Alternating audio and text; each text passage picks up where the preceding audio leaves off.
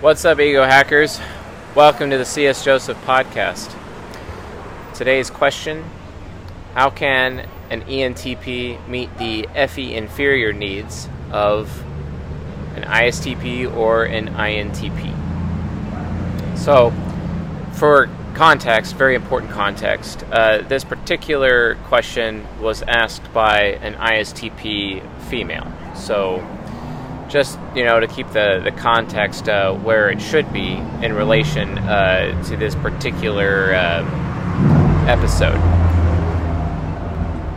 Context is king. Context absolutely matters, and oftentimes expert intuition trickster, and even sometimes expert sensing trickster. These two uh, expert tricksters leave out a lot of context, and that can often cause confusion. So. I'm here to make sure that there is no confusion whatsoever, so that we could all learn uh, from this uh, particular episode today. Speaking of learning, if you want your questions answered by yours truly on our YouTube or on our podcast, become an Acolyte member. csjoseph.life forward slash members. Become a Journeyman member, then upgrade your account to Acolyte. Or if you already are a Journeyman member but not Acolyte, go to csjoseph.life forward slash portal and then sign up there. Just uh, it says not a member, click that button, it'll take you to the page. Then you can upgrade your account from there. Then you get to send in your question, and I will turn it into a YouTube or podcast episode. Just make sure that the questions are good because if they're not good, they can be rejected, and we'll ask you to ask a different one, right? So that's like super important. you might want to you might want to do that. So yeah. Extroverted feeling inferior is an extremely difficult thing to maintain within uh, a sexual relationship. Me being an ENTP, there's there's a ton there's a ton of struggle that I would face uh, in in an intrigue relationship, especially since I have introverted feeling trickster and it's really hard for me to give an extroverted feeling inferior what it is looking for the most, which is validation.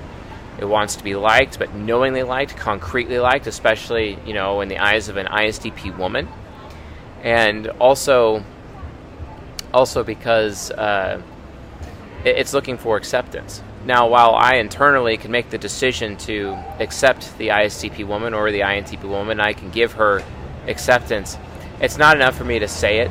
It's not enough for me to know it internally because they don't know it. And the thing is, is that even if I say words, to them talk is cheap. To them, they want me to go a little bit further.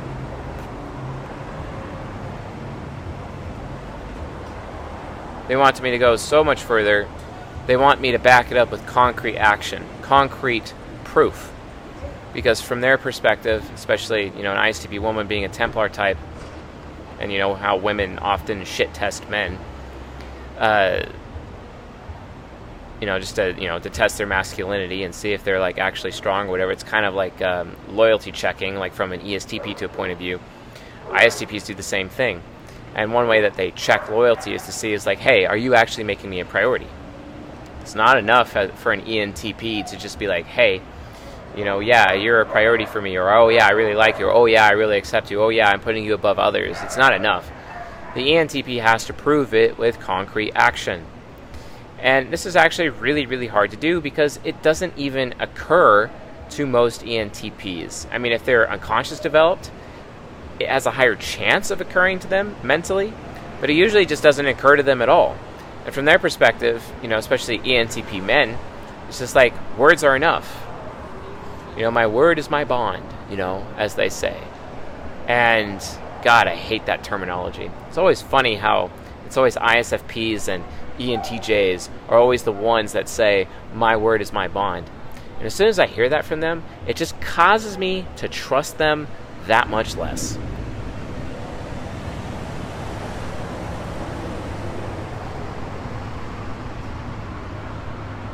way less.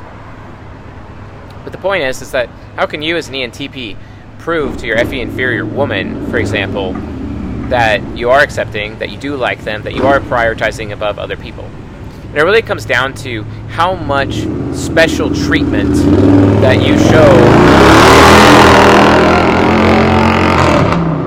Really comes down to how much special treatment you as the NTP, are willing to give your ISTP woman. That's really what it comes down to. That, that's all it's all about. From their perspective, it's like level of investment, right? Level of investment is ultimately everything to them. But the thing is, is like, how do they know how invested you are? You know? So they all do this thing, like their ESTJ unconscious side of their mind. They all do this thing where they're comparing themselves to other people, they're comparing you to other people, and they can't help that because of hypergamy. They're comparing you on their beta scale, they're comparing you on their alpha scale entirely at all times. It's all about comparison, and that's just how their hypergamy works up until the point that they're sexually active with you, and then their extroverted feeling inferior combined with their introverted intuition child latches on to you because they've caught feelings and they can't really let go. And honestly, they're not supposed to let go. It's actually a very good thing that they don't let go. This is kind of how, you know, when it comes to cheating, right? The cheating of hypergamy, and usually women cheat, you know, with alphas on beta men. But that's not to say that women don't cheat with beta men on alphas. It does happen. It can happen. That is a thing. But um, you know, hypergamy ultimately can lead to cheating. That's one of the reasons why you know the neurotransmitters that come as a result of having uh, sexual relations with a woman, those neurotransmitters, those endorphins released uh, during sex, actually end up creating uh, feelings of attachment. And so women almost always catch feelings before men do. And honestly, it's a huge turnoff if men catch feelings before women do. It's like a, it's like a major turnoff. And uh, so you know, just if you're a man, you're listening to this, like have faith that you know as you continue the sexual relationship with a woman, she'll eventually catch feelings, and then you basically got her at that moment. Uh, the ones that really take the longest to catch feelings, I would say, are introvert intuition pessimistics.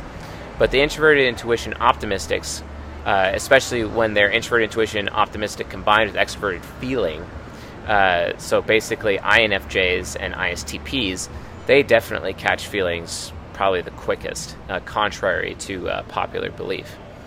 That, that inner need for validation on the part of the ISTP or the inner need for intimacy on the part of the INFJ is just so heavy that they just can't live without it. And if you, as their man, become the source of validation or the source of intimacy in their lives, they're going to become attached. You know, and NI heroes especially have it hard because once they attach, they're attached basically forever and they will never let go. That's just how they are. Even if they try to burn down all the totems, everything that would possibly remind you of them in their life, they cannot escape it. That's why oftentimes they play hard to get. That's why oftentimes they try to like make you believe they're not catching feelings even though they are they know it's inevitable they know it's coming and as much as they try to keep their distance they really just can't and they won't which honestly that's okay it's okay it's kind of how god made us you know it's it's fine And it all goes back down to the book of genesis you know the second curse given to eve and ultimately to women your desire will be for your husband and he will rule over you which is basically one of the reasons why, after having sexual relations with a man, and if it's consistent, they're going to catch feelings. They're going to be attached, especially if it's NI optimistic, and especially if it's NI optimistic combined with extroverted feeling. They just get attached, and they can't let go. So the thing is, is that while they have this high level of attachment and ultimately relationship investment that is inevitable, it's really important if you're an ENTP to keep track of how this is going because your FI trickster and your TI parent words aren't going to be good enough. If you cannot demonstrate on a consistent basis how you are giving your ISTP higher levels of special treatment above other people, and it's not just other women, it's literally other people in your life, you're going to have to do this on a regular basis. The problem is, though, is where it gets confusing ENTPs, because of our risk of Stockholm syndrome, we have this problem where we're not able to set up proper boundaries and enforce boundaries with people. It's a really big problem, right?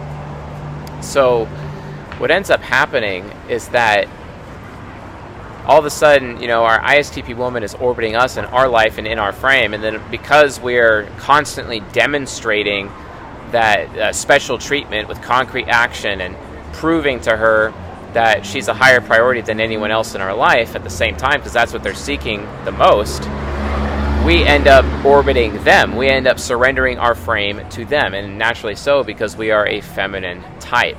ENTPs are feminine. It doesn't matter if they're a man or not. They are definitely still feminine. We're, we are still a feminine type.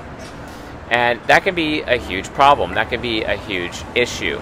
So, to deal with that, there are times when the ENTP is just going to have to pull away all of that special treatment and make sure that they're focusing on putting that special treatment on their own selves. What does this mean? This means that in a relationship with an ISTP woman, with FE inferior, yes, make her a higher priority over other people, other women, it doesn't matter. However, you cannot make her a higher priority than yourself. You have to consistently prove to yourself that you are still a higher priority than her. For example, if you're going to go to REI and buy something, buy something for yourself, don't buy something for her, right? If you're going to buy something for somebody else who's not in your relationship, then I recommend considering the cost of what may happen to your relationship because eventually the ISTP woman is just going to get jealous that you're giving time, attention, and resources to other people that she's not getting because she needs to feel like a higher priority than everyone else. She doesn't want to be top priority, she wants to be higher priority. And that's literally everything that you need to do in a relationship when it comes to their extroverted feeling inferior.